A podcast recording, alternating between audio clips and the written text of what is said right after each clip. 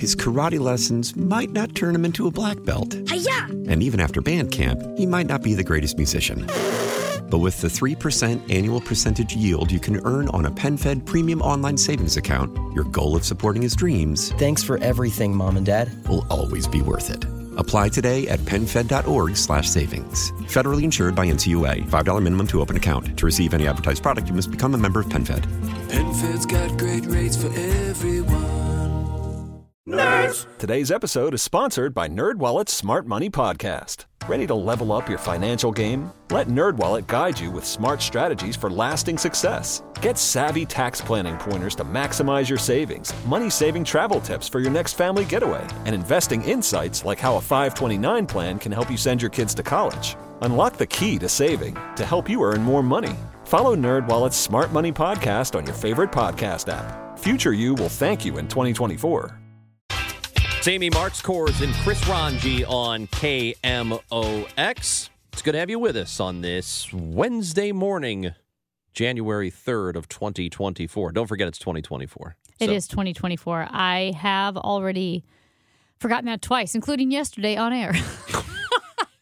Doesn't matter. 2023. Well, we are excited to bring in uh, Wall Street Journal reporter Erich Schwartzel. He's been on the show before, uh, most recently for his book, Red Carpet Hollywood, China, and the Global Battle for Cultural Supremacy. And now Erich had a, an experience that I want to hear about. He went went to Hollywood and had an AI digital double made, an AI version of, of himself made in a very complicated process. Erich, thanks for joining us this morning. Oh, good morning. I'm excited to tell you a little bit about this very strange afternoon I spent here. That's right. Well, let's start at the beginning. What uh, AI version of yourself were you making? Is this the type of AI uh, actor and actress that we've seen in Hollywood films before? Yes and no. I mean, I think a, a lot of your listeners have probably heard the, the term AI, artificial intelligence, tossed around. And I was really trying to get my arms around what exactly it looks like and feels like. And so what I discovered is that what Hollywood is really preparing for is a future where movie stars or celebrities of any kind can get their digital doubles created. And what I mean by that is just basically scanned head to toe and and then basically created in a computer using that data so that they can be in two places at once. So if Brad Pitt needs to shoot a movie over the summer, but there's a uh, a beer that wants him for a commercial, he might be able to license out his digital double, and they can create a commercial using that double and air it on TV, and none of us would be the wiser because it looks so true to life. But in order to get that double, you first have to go through this scanning process that I did.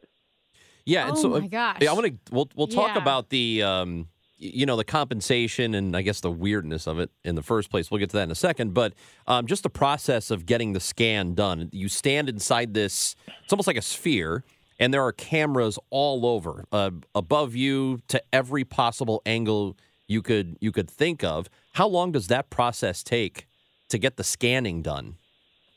Well, the photo, the, the the photography is obviously very, very fast, and it's all at once. So it's basically imagine you're standing in the middle of this sphere, and you basically just hit every red carpet in the world simultaneously. Like all the cameras flash at once. And that is able to just sort of get you from every conceivable angle.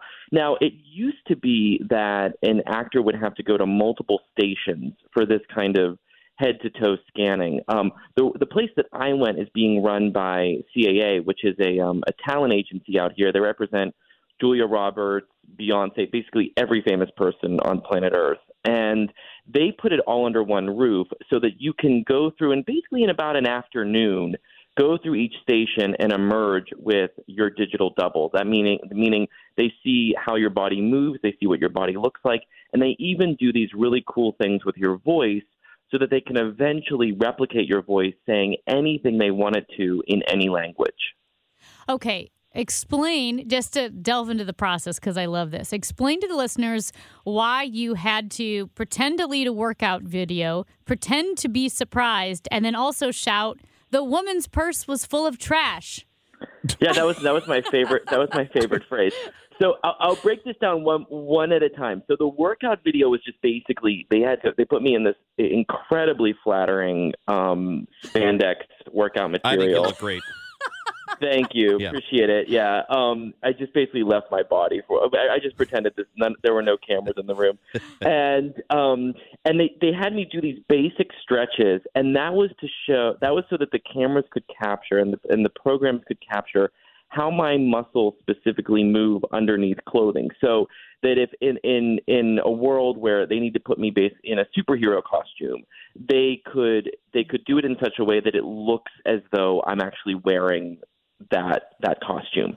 Um, and, and and then from there you have to do a lot of different facial expressions because I think we've all seen when this is done poorly, you can you can have these visual effects experiences where people look a little dead behind the eyes, or it falls into something they call the uncanny valley, which is when we register as it not quite being human enough.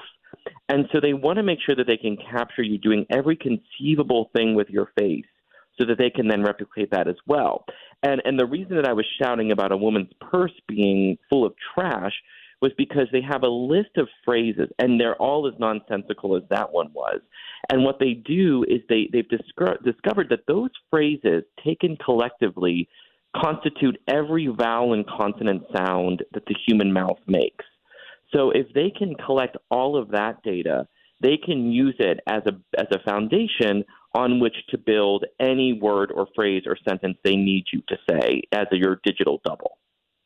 That's just it, it's such a, a a wild thing that's happening now, and with the recent uh, collective bargaining agreement between the union and the studios, you know, you mentioned the. Um, the hypothetical of Brad Pitt, who's filming a movie, but also he could be hired to do this commercial, and his likeness can be used in the commercial while he's he continues filming the movie. So that's great for him. But does that agreement that they came up with, that the union came up with uh, with the studios, does it protect all actors well enough? Well, I think it depends on who you ask. I mean, you're you're, you're hitting on a really sensitive point here, and an important one, which is there's definitely a world where this could lead to haves and have-nots, right? I mean, if if you can have Brad Pitt everywhere, maybe that puts other actors out of work too, right? Um, and and I think there's also a major question that comes with, you know, Brad Pitt could certainly command quite a bit of money for his digital likeness to be used. What happens when you are a background actor? who basically used to used to collect you know two weeks salary from being on set for 10 days but now is only needed for one day because they can digitally insert you for the other nine. You know i think i think those those are questions that are still being worked out in, in real time. I think the reason that there's a real push from the talent agencies to get these scans logged is a let's be let's be real. I mean the the agencies make money too if if even fake fake brad pitt is being licensed out right? They can they can collect a commission on that. But I think they also anticipate a world where these doubles are being made, uh, uh, you know, without any uh, authenticity or without any approval. And so I think there's a world where if if if an actor can go to law enforcement and say that double double that's floating around out there that isn't the one that I scanned that isn't the one that I own they might have uh, grounds for some kind of copyright violation uh, grievance, and they might be able to better police bad actors using these um, doubles for for reasons you know that could go in a million different directions. I mean, I think if you think about the the implications this could have for politics, it gets very scary very fast. Uh, that was my question because we know already there are ethics for genetic engineering or cloning, and we're debating it as the science moves forward quickly. But if this is like the ethics of genetic en- engineering, this would be the ethics of AI engineering. And beyond ethics of compensation, we're looking at okay, what about deception, uh, human likenesses, identity theft, taking that person? I, as you mentioned, this could go really far in, in misleading several people to misleading the world. No, you're you're absolutely right. I think it also could just get very weird very fast. I mean, uh, what, what's this? I mean, right now this technology is is very expensive, and it, it is a rarefied thing to to get scanned and and have your digital likeness sort of be in in demand. Um, but I think eventually, as all things, it will become more and more democratized. And and so, what's going to happen if you know, grandma is you know here forever, and um, and we're not only able to have grandma around, but it, grandma is able to wish you a happy you know 75th birthday 50 years after her death. You know there's there are all these all these kind of things that you can tease out in your brain. I mean i was talking to one executive in this in this space and he said you know like you think of the implications it could have for social media where where suddenly you don't need to have gone on a hike to create a generate a photo of yourself that looks like you just did um you know it, it, it could really become there really could become a world where where we're really constantly asking ourselves, is this real or is this AI generated? I think one of the concerns um, I have, and I'm I know a lot of other people have the same. And by the way, we're visiting with uh, Wall Street Journal reporter Erich Schwartzel on the Cuivre River Electric uh, guest line. One of the concerns I have is that the the makers of the technology, those who are responsible for creating it and advancing it, I'm not sure I trust them to implement uh, the right set of guardrails for themselves. That that I think a lot of these people just think, let's see what we can do without thinking about what the repercussions of doing everything they can, like can actually are. So, do you have similar concerns there, or do you do you think that they will be able to self govern? Well, I mean, I, I mean, I think it depends. What I noticed that, that gets to your point was it seemed like when I would talk to some executives in in this space, it felt like there was almost this sense of mission that they had to be the white hats mm-hmm. um, and and and be the good guys. But I also think that in without there being real, I mean, there's certainly a lot of interest coming from Washington in this space.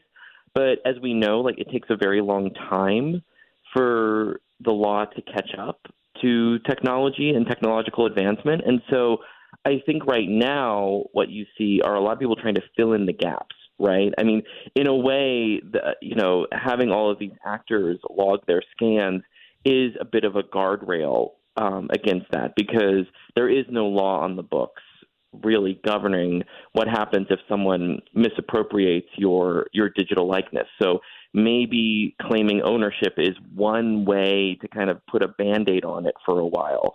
Um, but I think I think you're right, and also I mean 2023 was really a year where that question of of trust really emerged, and and I don't know wh- where that solution takes hold. I don't know if it's with with investors asking more critical questions or whether it's lawmakers trying to introduce something. But it does seem like right now there is this kind of cleaving happening in the industry where a lot of people want to define themselves as the good guys.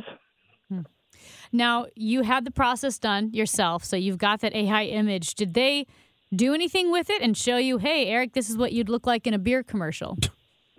well, they they did they did. In fact, we actually had this we had this really fun thing that we did where they basically they they um they they cloned me. They they they put me in triplicate where they they had three of me they on screen at one point.